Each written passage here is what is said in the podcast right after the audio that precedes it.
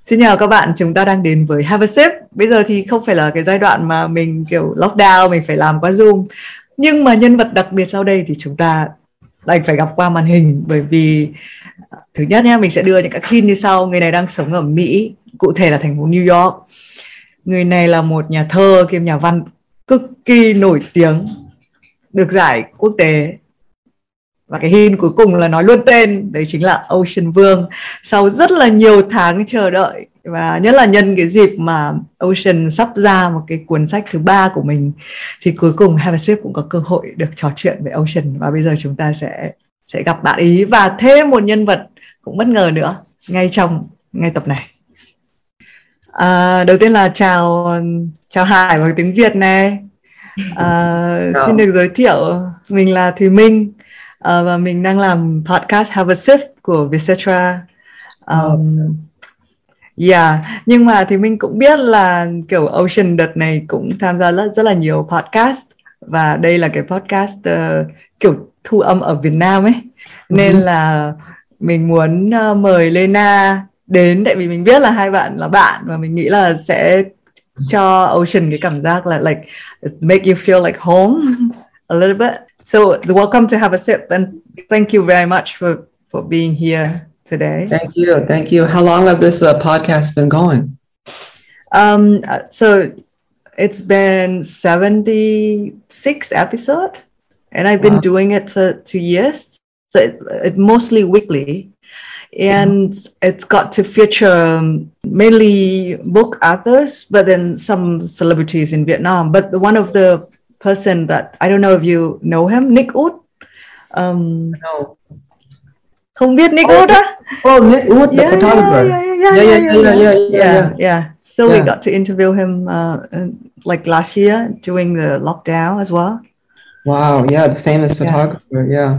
Yeah, yeah. So there's a lot of cool story about, about Vietnam. So anyway, the the podcast is about interviewing people about writing, which is like I'm a writer myself, so uh, but yeah, and then Elena is writer herself, so I think it's it's um it's mainly about writing today.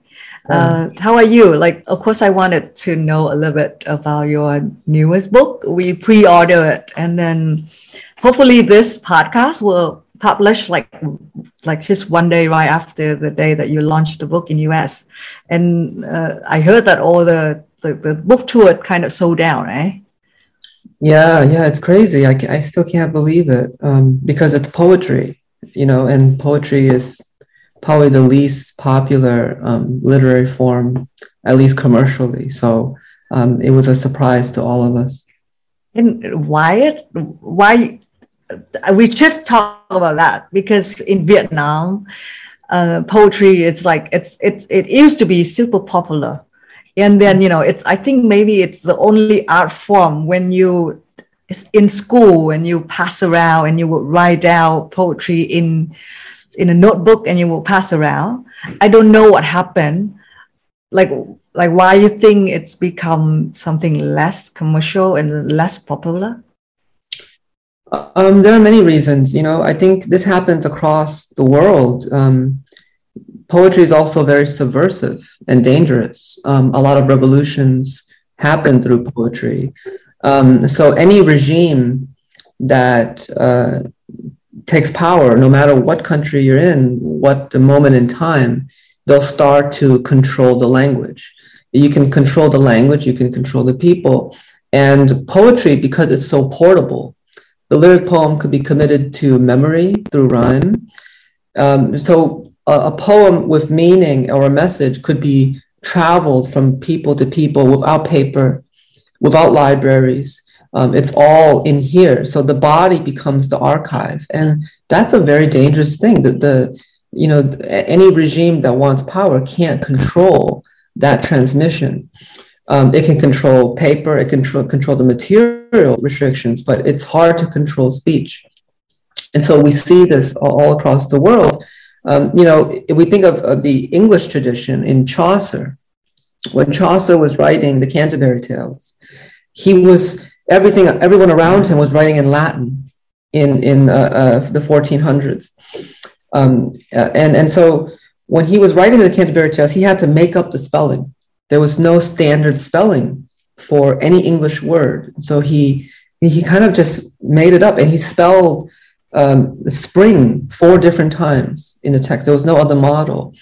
And so that was considered the first, um, it's a radical text because it was the first uh, English text that broke away from the Latinate tradition of the church. And so as soon as, uh, you know, um, you know, King James came into power, he controlled the Bible and then he standardized English spelling. And so you have uh, you know, uh, you, you went from Middle English to Old English, and now Old English has standardized spelling. And so controlling language was important. And that goes with controlling poetry. And so I think, you know, poetry was so important because it was dangerous, right? If you look at these, the, the epic poems like the Gilgamesh, Homer, they were all about civic obligation, right? Those poems were about uh, uh, these um, standards of how people should behave and how we are uh, we how much we owe to each other um, in society. And so they're they're teaching tools. And i think a lot of it has to do also with technology. Um, the epic poem was how we told stories. And then by the time the printing press came along the novel took dominance.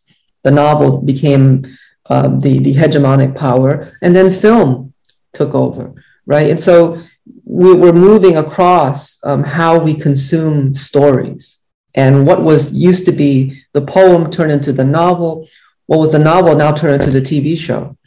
Um, so poetry gets more and more maligned but i don't think it will ever die because poetry does something that no other art form can do which is speak directly to each other without plot or context. And in this way it's very similar to music music, you know, you walk into a grocery store, you walk into a market, you know, in Saigon, and you hear music and it interrupts, you know, your life. No matter what you're doing, poetry and music has the ability to cut right through.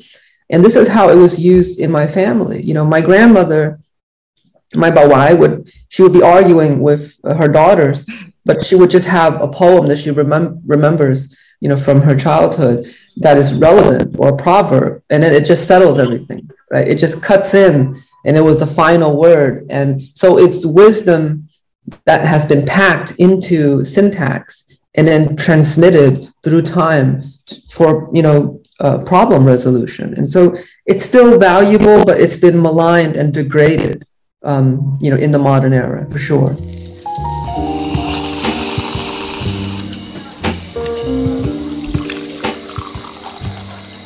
Do you think it's um is the like it, it's anything to do with the generation gap?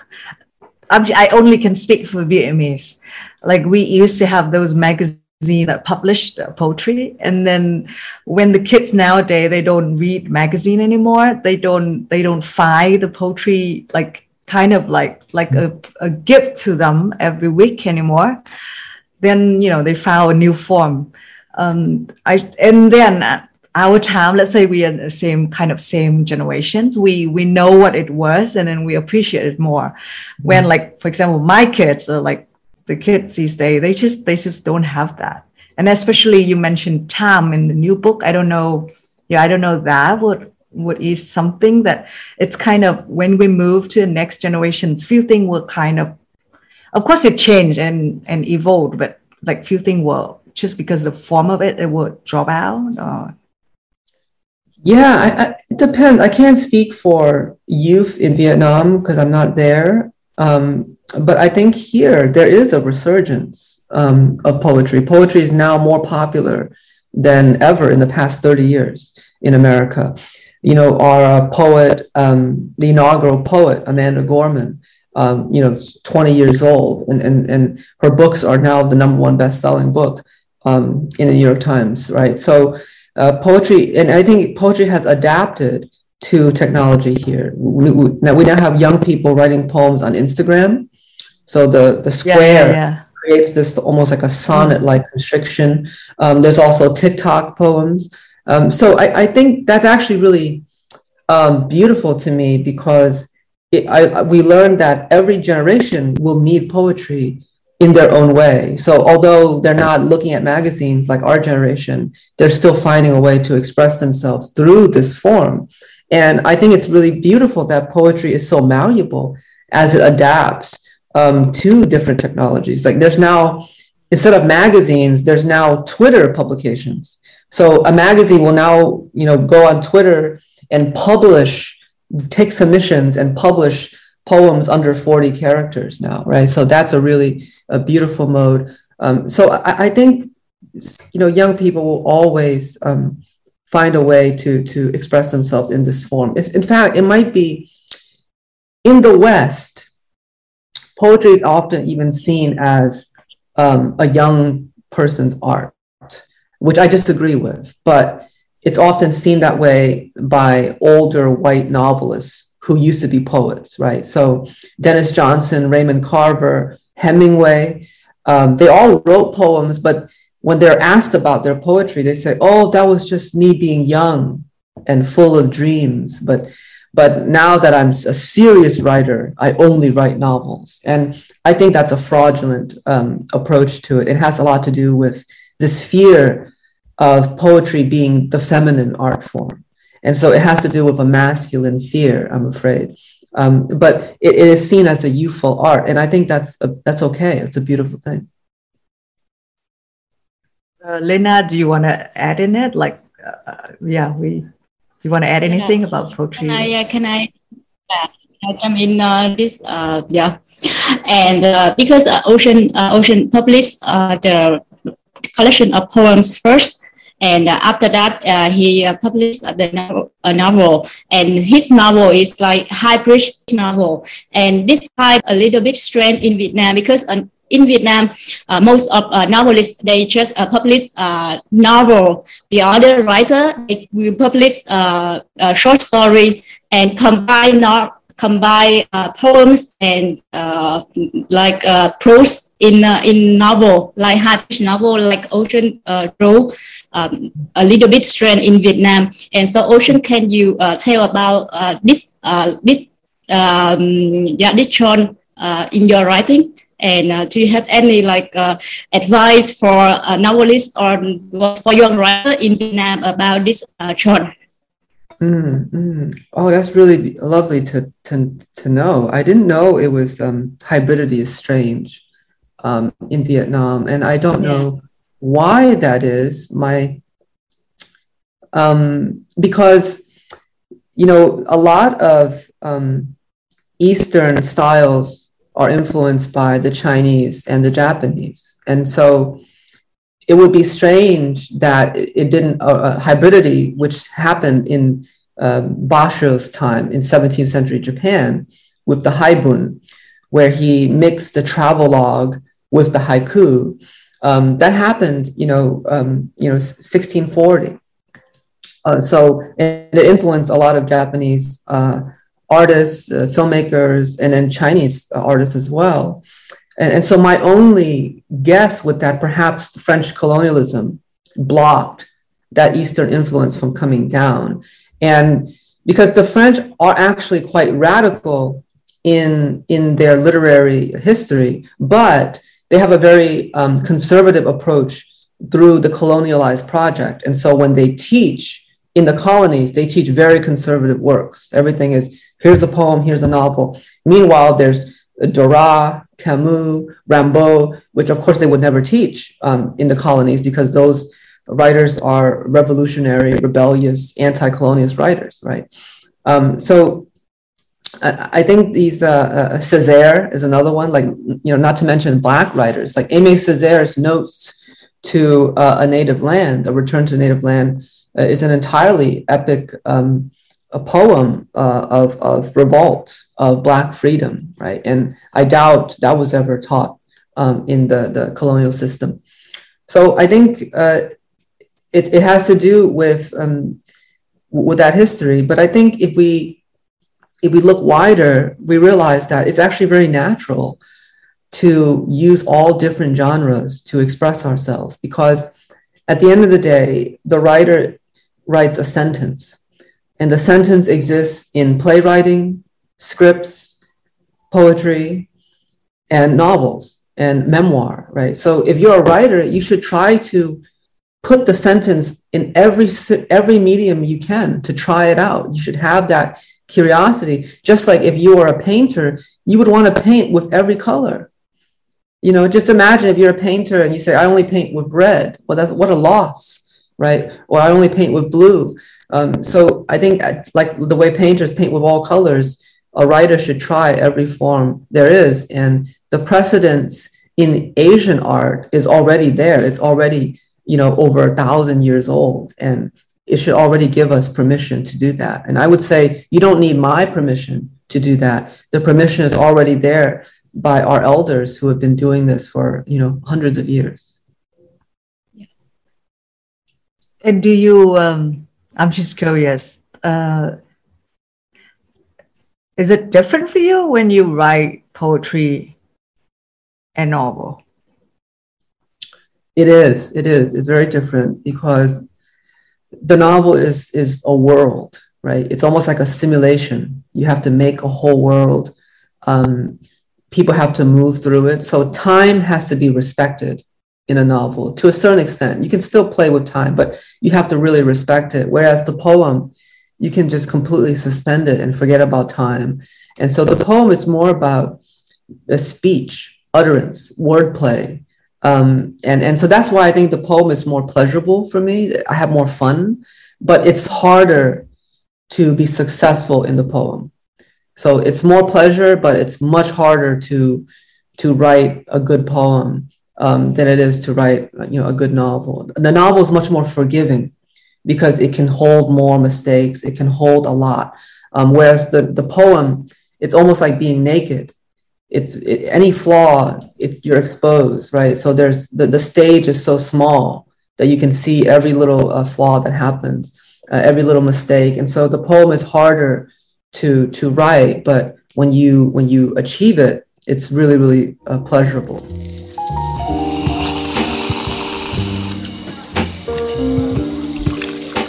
yeah because uh, ocean uh, ocean has uh, throw like very hard for famous in uh, yeah like a poet because yeah very very difficult to help the other people can notice your poem because many people can write poem i think so in vietnam so uh, how yeah uh, like uh, how your poems uh, get attention of uh, many people in the us what is what is different from your poem with the other? Oh, I mean, it's that's hard to say. I don't know, you know, I because an audience, every audience is different. Um, all I knew was that when I was writing, my only goal was to surprise myself, right? And so, when you surprise yourself, there's this wonder to kind of keep digging and to me, writing is like digging. It's like unearthing, and all of a sudden you you dig and you dig and you see this little white you know thing that shines, and you dig it up and say, "Oh my God, it's a piece of bone." And wow, then you, so nice. keep going, you keep going, and it surprises you, and it but you don't really know what is there. Um, and I think the more you read, um, the harder it is to be surprised, right? So I think the key to to writing anything well is to read well, to read deeply and to read a lot, right? So, you know, when you read so much, you see so many surprises, so many brilliant things that people have done.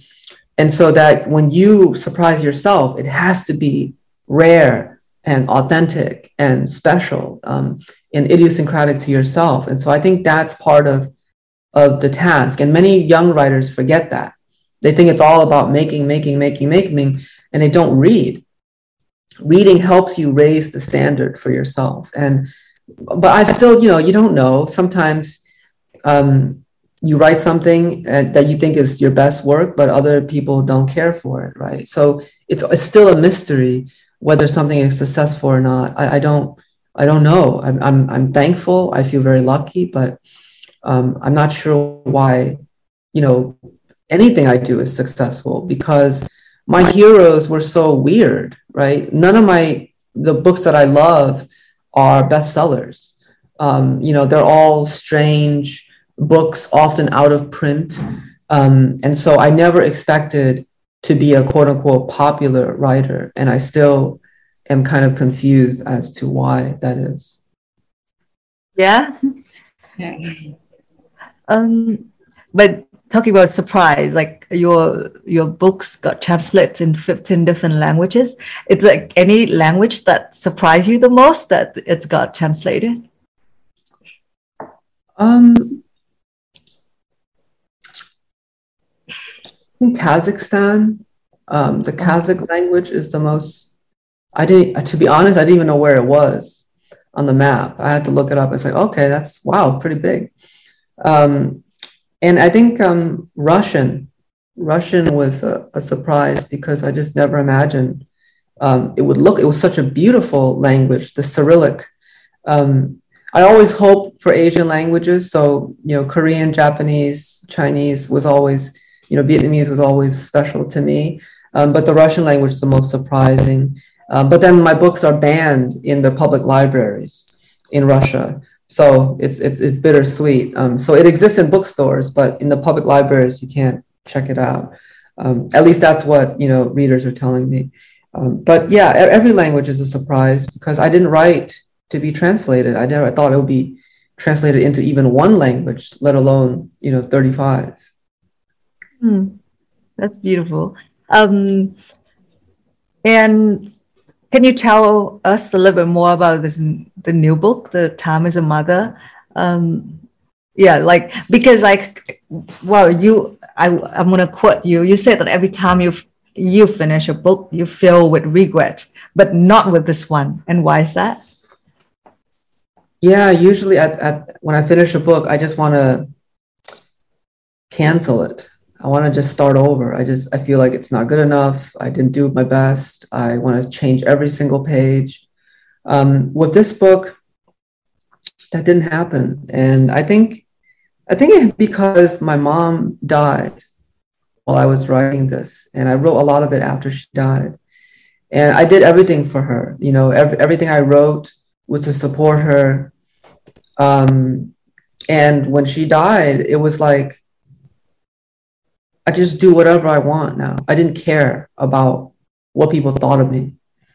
I uh, didn't care how readers or reviewers or the public saw my work. And I got to kind of just be myself. I got to be playful, humorous, even though the even the the title is you know very tongue in cheek. Time is a mother, and in uh, in America, people don't like to say motherfucker. Um, so they often say they stop at mother, right? And I think it's a kind of beautiful thing. So they say, so they say like time is a mother, right? It's or like it is time is a motherfucker, but they won't say motherfucker, or they say, oh, um, this summer was this winter was so cold, it was a mother, right? So it's a way of saying that without saying it, right? Because no one really wants to say the word motherfucker because it's so grotesque. Um, but it has a certain meaning of fatigue, exhaustion, being defeated by something. Um, and so, you know, it's similar to, I think actually in Vietnamese, we also do the same. Particularly our elder, we don't say the full word. We say, no, yeah like stop. no but now you know what now what i think right now i i try to translate it yeah, yeah, yeah. Time is like, oh my god, like hmm, yeah. So when we say when we say motherfucker in Vietnamese, we don't yeah. we also stop it. So both Americans and Vietnamese don't want to say it, but we want to kind of reflect it, to kind of recruit it into the space without actually saying it, right? So I, I think it's really beautiful in both senses. When I hear like my older uncles, you know, when they're losing at gambling, and they, they go, no, and they don't they don't commit to it right?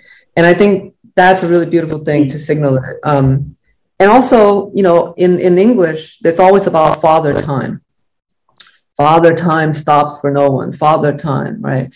And i think actually to me time is a mother. Time gives birth to all moments. The present is a mother. It's capacious right?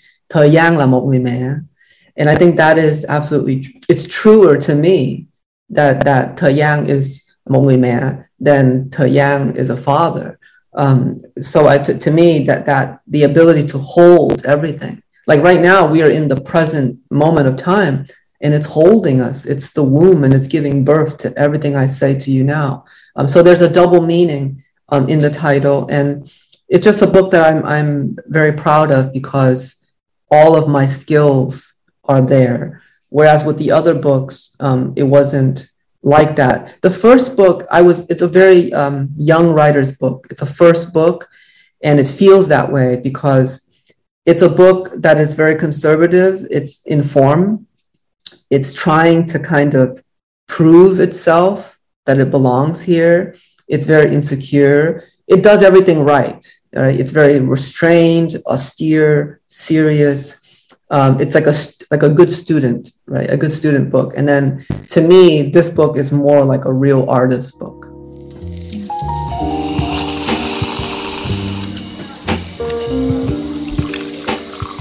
So uh, uh, when I read uh, some poem in your book, and I can recognize the influence uh, of Buddhist uh, thought in your book, and so mm-hmm. can you uh, talk more about that?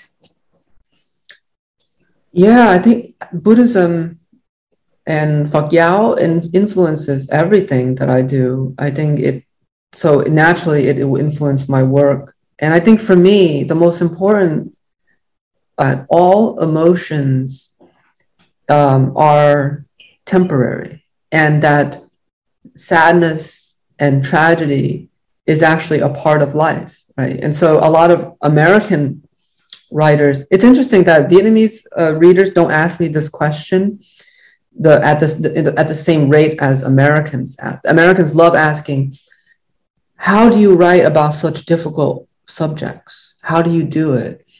And I never hear that from Vietnamese readers. And I think it's because, you know, uh, influence in Vietnam, we know that life is difficult, life is suffering. And we're here to try to figure out a way to, to solve that, but also that it is the darkness that makes everything light, right? We need the, darkness to know how bright something is. Um, whereas in America, that's still so perplexing. It's like, why would you suffer? And, and, and I think Buddhism tells, tells us that we will suffer no matter what. The question is, what will we make of it? And there is joy in sharing these difficult feelings with each other. And I think you, you feel less alone, you feel that your experience is confirmed. And, and that is what also Buddhist. So publishing and sharing a book in a way builds a um, human sangha right? And I think those are the three jewels, right? The Dharma, the Buddha, the Sangha.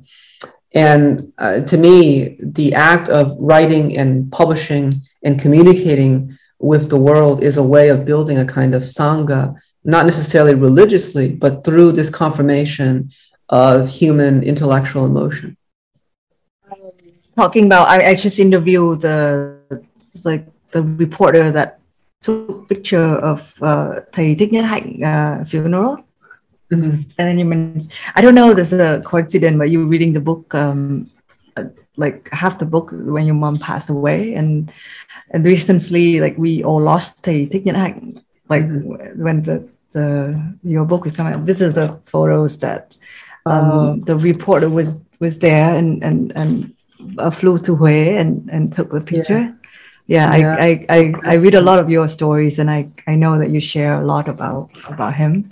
Yeah. Um, I watched that live when it was happening oh, live and I just mm. cried mm. the whole time.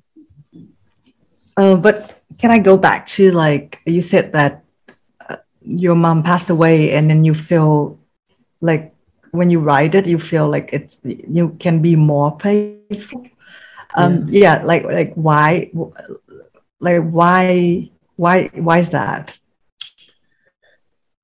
Uh, because I just felt like there was it was almost like you know who cares? You know your your your mother is gone and to watch her die and take her last breath made poetry so small and i just thought who cares about being a writer this is it's such a silly thing to sit at a desk you know, um, figuring it out. And I think to me, the only way, either it was like to never do it again and just forget about it, um, which is unlikely because it's my only skill. I don't have that many skills except to do this. Um, or to do it without any inhibitions, without any fear, and to really test myself.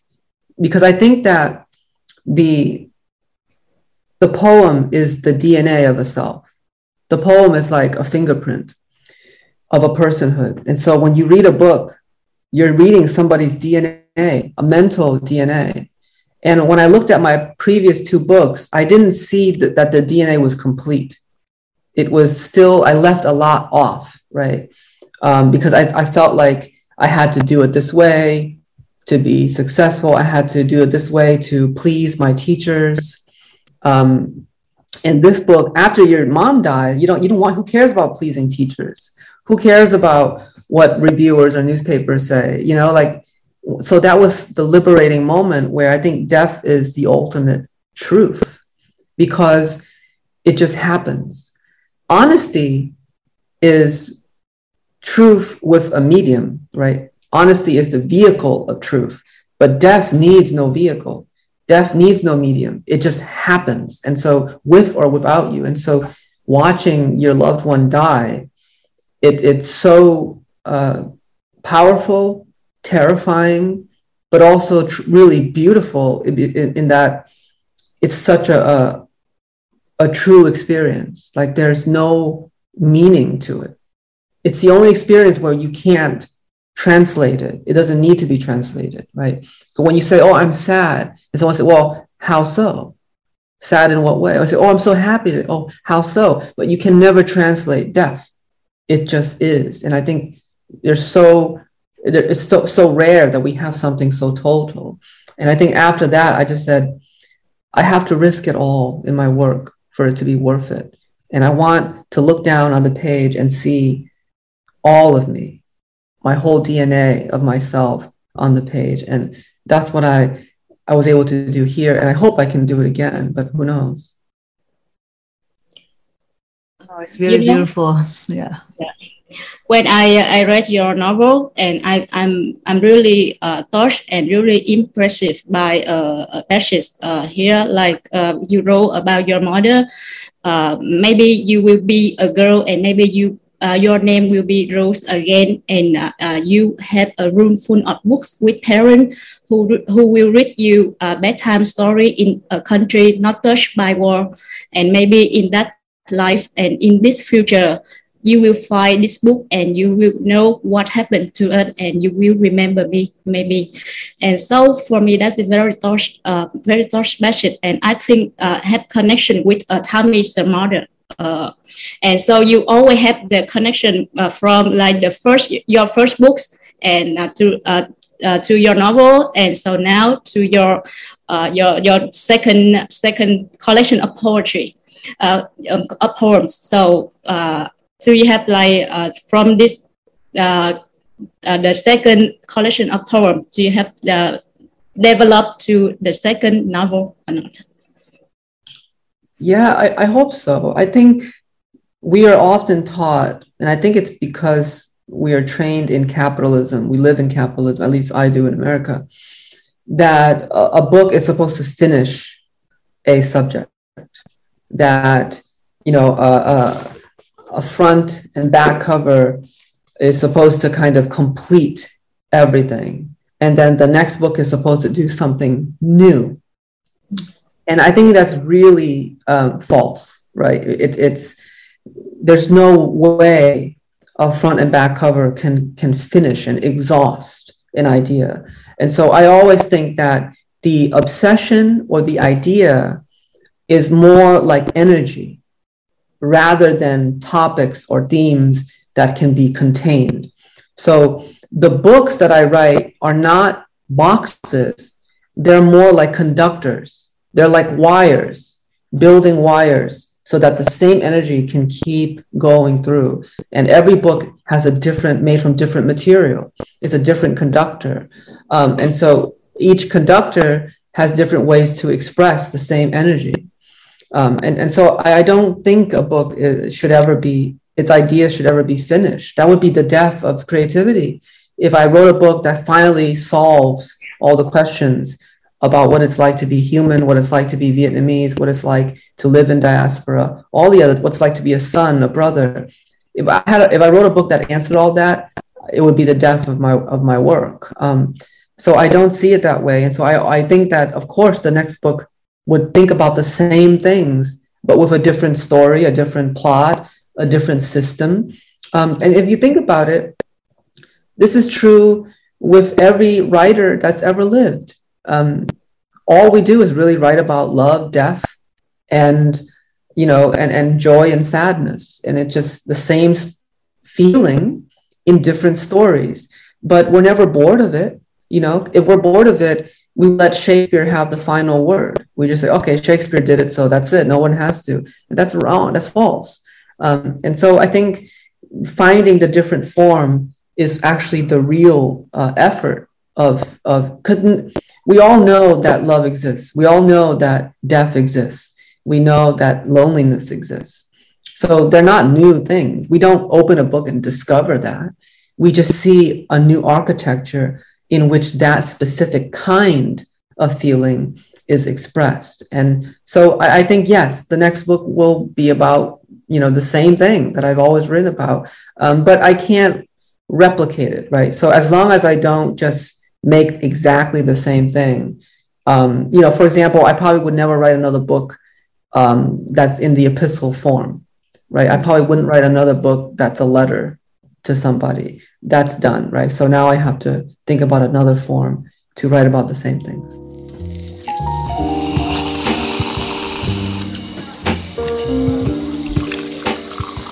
Um, I remember Lena told me that oh Ocean sometimes say that oh just quit just quit everything and go write. Um, so that's why it give me the I'm curious about and it's quite true to me as well. Like i published uh, two books but but i never know i like i cannot fully commit because i have another job to do. So i i don't know as for you ocean uh, writing is something that you need to fully commit to you know to actually master it or yeah like do you think that it's you know it should be that way? I don't think it should. Um it's just my own technique. I do think that writing t- takes everything out of you. Um, it's an expensive. It's expensive on the soul. Um, it's it's very expensive on the mind and the heart. Um, and so it costs a lot to do this. And so it, it doesn't mean you have to give up everything, but that was my way um, I started when I was 20 and I read the biographies. I was a very curious, I still am a very curious person. So I would read all the biographies of my favorite writers Federico Garcia Lorca, Rimbaud, and they all died in poverty, right? Um, you know, Lorca was assassinated. And, and so I, I realized that, you know, if that's the cost, then I'm ready to to take it on. Um, and by then, I had already dropped out of business school, so I was already a failure. Right? You're already a failure that you can't fail more. So I said, okay, um, I already failed everything, so let's just do whatever I want.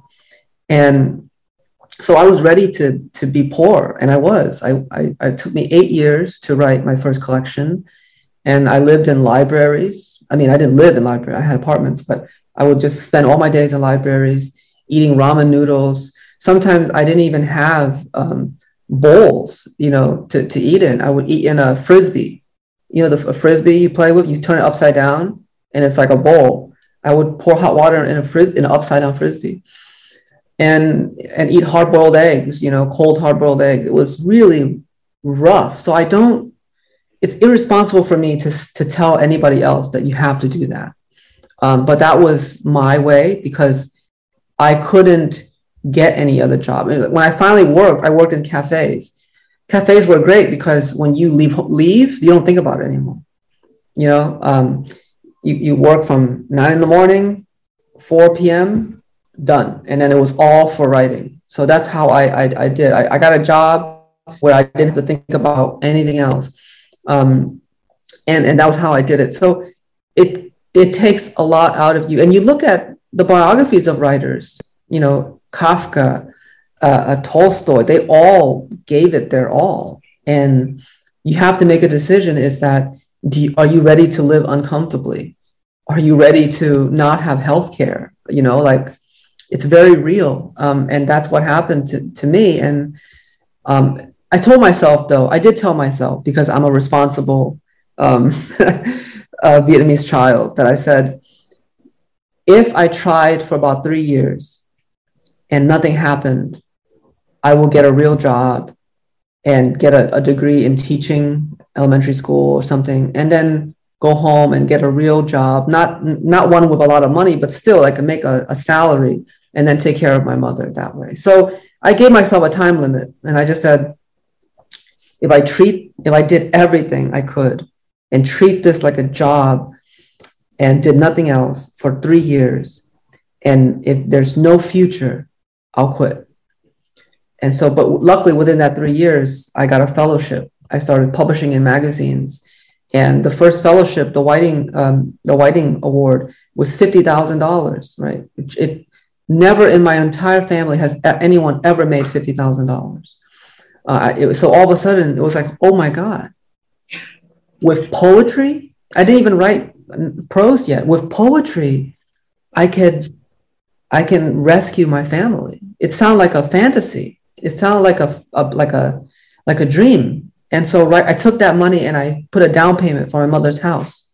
And my mother was so perplexed. And she says, you know? Right? I had a check in my hand. She said. Right? And she said, thơ hả? Thơ mà làm được như vậy? Không hiểu. Right? And so she just said they're, they're lying to you. Like it's a trick. Nó gạt, nó gạt mày. Right? and she didn't believe it. And so she walked into the house. And I didn't believe, I don't know how it happened either, you know? Um, and so that was what happened, but it's, it seems like a, a fairy tale. So I don't, I don't recommend that. Um, it's a question of the soul. Are you ready to struggle for your art? And if you're ready, if you're strong and you're ready to struggle, give yourself a window of struggle. You know, not forever, but just say, let me just put it 110%, right? 100% chú ý hết sức làm một cái điều này trong vòng 2, 3, 4 năm. Nếu mà nếu mà nó không có kết quả thì thì thôi. Nhưng mà ít nhất mình phải phải try.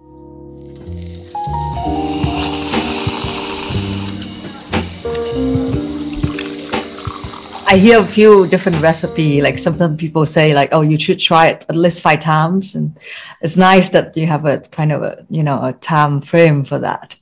Um, I know that I'm reaching the limit of talking to you, uh, but I, I, think after the the novel, um, uh, I have it here actually. Một thoáng ta rực rỡ ở nhân gian, and last time we talked about that too. Um, I think you. I love the way it sounds in Vietnamese and in the in the northern i guess you guys t- speaking in southern uh, accent and i do the the Hải Phòng mix hanoi accent yeah yeah but, i love the way you know. yeah it's, it's, more it's, soul in vietnamese da, da, da, da, da, da, da. Uh, so, did you hear podcast about this book uh, they have they they uh, Nhã Nam, audio uh, yeah audio, uh, audio book, book yeah, yeah. yeah.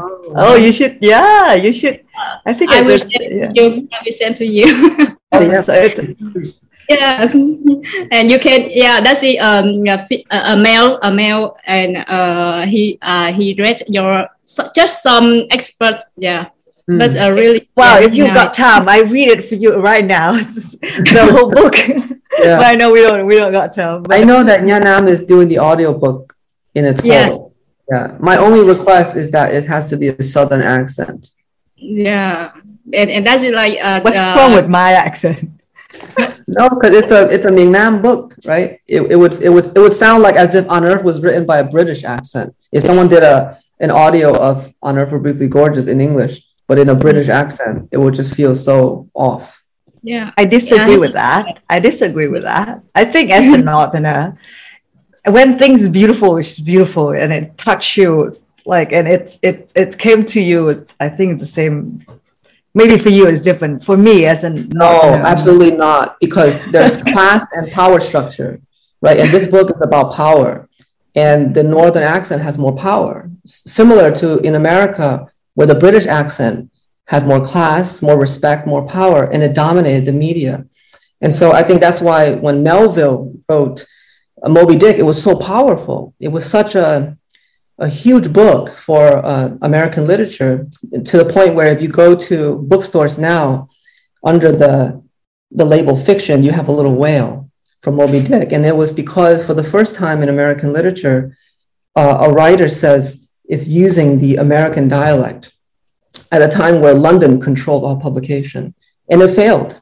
Because of that, it only sold 900 copies, and Melville, you know, died in poverty but we realize now how how radical it was. And so to me, there there are political and power structures in hearing the southern accent talk about Gokam, right? And so it would feel very odd uh, if it wasn't that way. But it's also just authenticity, right? And I think the Vietnamese language as a whole, that's part of its beauty, actually. My argument is that instead of turning everything into one style, having the diversity is incredibly powerful. Like in America, we have Southern dialects, we have Northern Ohio, Boston, and that has like a, a sort of soul to it that has meaning, right? And it has power. Um, just the way we use slang has different tones. Um, so that's actually a strength in the Vietnamese language is to express differently. One way to think about it is to actually have both or multiple um, versions of the audiobook and to have everyone kind of listen to it um, in all. But I think it should have at least, you know, the, the, the Southern because it matters. Power is in dialect. For example, a lot of linguists in American English ling- linguistic scholars have said Black vernacular, Ebonics, or African American vernacular is actually, if you break it down scientifically, it's much more efficient it makes a lot more sense to speak in AAV than in standard English. And yet, standard English has more power. It doesn't make it legitimate. Because if we talk about original, legitimate English, it would have to be Chaucer. And if you read Chaucer now in Middle English, you need a, actually a glossary to know original English. And it sounds like, it sounds more like Germany, but that's actually original English. But in America, that's not our dialect. So the question is, what is original, right? And when we when we ask about originality, it's not about the oldest; it's about the ones in power. And so when you read uh, a textbook, when you read Wikipedia, you're reading a dialect of power um, one that linguists have also have already uh, concluded that is not the most efficient. It's not the best English um, as far as getting information across, but it's the one that's most powerful, and it's used to exclude black writers, right? So when a black artist coming from, you know, uh, using AAV at a job interview, I'll immediately say, "Oh, this is a low class," right? And it's used to code and exclude people. And I think, you know, similarly, um, in Vietnam, the majority of the media is in the Northern dialect. And so I think it's important to have more expressions of different dialects in the middle, in the mountains, in the south. The more, the better. But but they're they're not equal, right? That's they should be. They should be. But the way pe- the public and the state and media companies and society use them are not equal. Okay, I want to read for you then. no, no, I want to hear it though. I want to hear it though. That's the thing. I'm, I'm, saying I want all of it. I want all of it, right? Mm. But the northern, I think to me, the the south is the most soulful for me because I'm I'm biased. Yeah, yeah. But the north is the most beautiful, right? Yeah. When I hear the north, it's just it's just it, it rings and it moves so fluidly. It, it moves like like the river. And the south, to me, it's it's more home but it's not as beautiful as the north, right? The south is a little more clunky, right? It's like yeah. So I actually I, I live in I live in the south. I live in Ho Chi Minh City. I'm just come to Hanoi to to for the business trip, but like but there's a time it's like you can choose like if you try to speak the south and you can do a little bit but then because I live in the South, I I try harder to keep the Northern accent, like Yeah. because you're already there, and then you want to keep some, you know, something Yeah. that that more closer to you.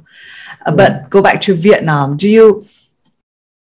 Uh, do you have a like kind of like uh, last time we have a the the the I think the the talk with Nhã Nam and a lot of Vietnamese like really into your books. Um, uh, do you have I don't know, you have any expectations in Vietnam like for Vietnamese audience? No, you know, I don't, um, because I, I learned that in my my short career that every room I go in, the audience is different, and so I don't have any expect. My work is done. You know, writing a book is like you go to the shore of a river, and you make a raft, and then you put whatever you want on that raft, and then you have to send that raft downriver, and that's publication but you have to stay on the shore. If you get on that raft, you can't make anything new. You have to destroy the raft to make anything new. So you have to you stay on the shore. And so all you can do is say goodbye to your book, send it down river, right? And and it goes all the way down and then để nó đi xuống sông mình phải phải tạm biệt. Đó. nhưng mà nếu mà mình ở trong cái cái cái thiền đó là từ từ mình mình không có cơ hội để làm cái gì mới hết. Đó thì mình giống như mình mình làm vậy cho mình mình phải thả nó. Right? Let it go. Một vậy lâu yeah. Yeah phải thả nó đi. Chứ nếu mà mình mình mình mình ờ, lo nó quá thì mình mình mình mất cơ hội làm cái gì mới. Với ờ, the beauty is that there's total freedom of a reader. Right? And so another metaphor is that you design a room. A novel is a room. You decorate it the way you want and then you got to get out of there and let people enter and live the way they want to live. So i don't have any agenda. I don't want readers to feel anything specific. Um, anything they want to feel based on being in this room that i designed um, is true. It's real right? I can't tell them that what they feel is wrong. Um, that's that's not my job I, I got that. I'm just uh, as Vietnamese. I I especially um, how to say that. I'm more proud that you are Vietnamese, right? I, I love many great writers out there, but because that's you and that's you Vietnamese, and I so your book is and then you you out there, right? I, I feel more proud. So that's what I. uh, It's it's more like you know. Mm. Yeah, and I, I would say that I'm the writer I am because I'm Vietnamese. If I was, and I don't mean the story either, I mean the style, the imagination, the mm-hmm. innovation. It's so important. And that's what I mean when I say that my Vietnamese language made my English better. And to me, speaking Vietnamese makes my English better than people who speak English, right? My Vietnamese is a superpower.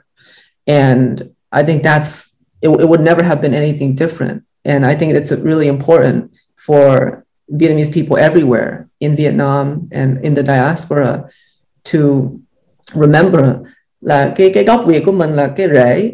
Mình phải chăm sóc cái rễ. Chứ mình nghĩ là cái cái cây nó nó nở ở trên. Mình nó- đúng mà nó, nó vừa nở ở trên cái rễ của nó cũng vẫn còn nở nữa. Thì mình phải chăm sóc cái cái phải chăm sóc cái cái cái rễ. Phải nuôi nó phải hiểu phải phải phải um, phải chú ý tới nó and the more healthy it is the more open it is that's the root right? Cái rễ người Việt Nam mình là là cái quan trọng nhất. Đó, thì thì mình phải everything happens underneath the ground right? Trong cái rễ. Thì mình phải tôn trọng nó mình phải bảo vệ nó nữa. Đó. thì ờ, thì theo em thấy là là là cái ờ, nếu mà em không có cái tiếng Việt á, thì em không có không có tiếng. Với lại người Việt có câu là thấy người sang bắt quàng làm họ. Tức là mình thấy kiểu Ocean là người Việt nhưng mà lại kiểu kiểu mình cảm thấy giống như là mình gần hơn với là bất kỳ like I yeah I just feel closer to you because you you are Vietnamese writer Likewise, likewise. That's why when when chị uh, chị Nam ca- uh, uh, uh, chị Lena uh, Lena came um, over, you know, we we bonded very quickly because it, it was because there's a Vietnamese bond already, right? And so it doesn't we don't have to do much work. Yeah. yeah Yeah. Okay, I have I have one last question, uh, which is a kind of I always ask uh, on this podcast um, for both of you. If tomorrow you have to go to an, an island and you don't know when is the day that you can go back, if you have to choose one book to bring with you to the island, what that would be?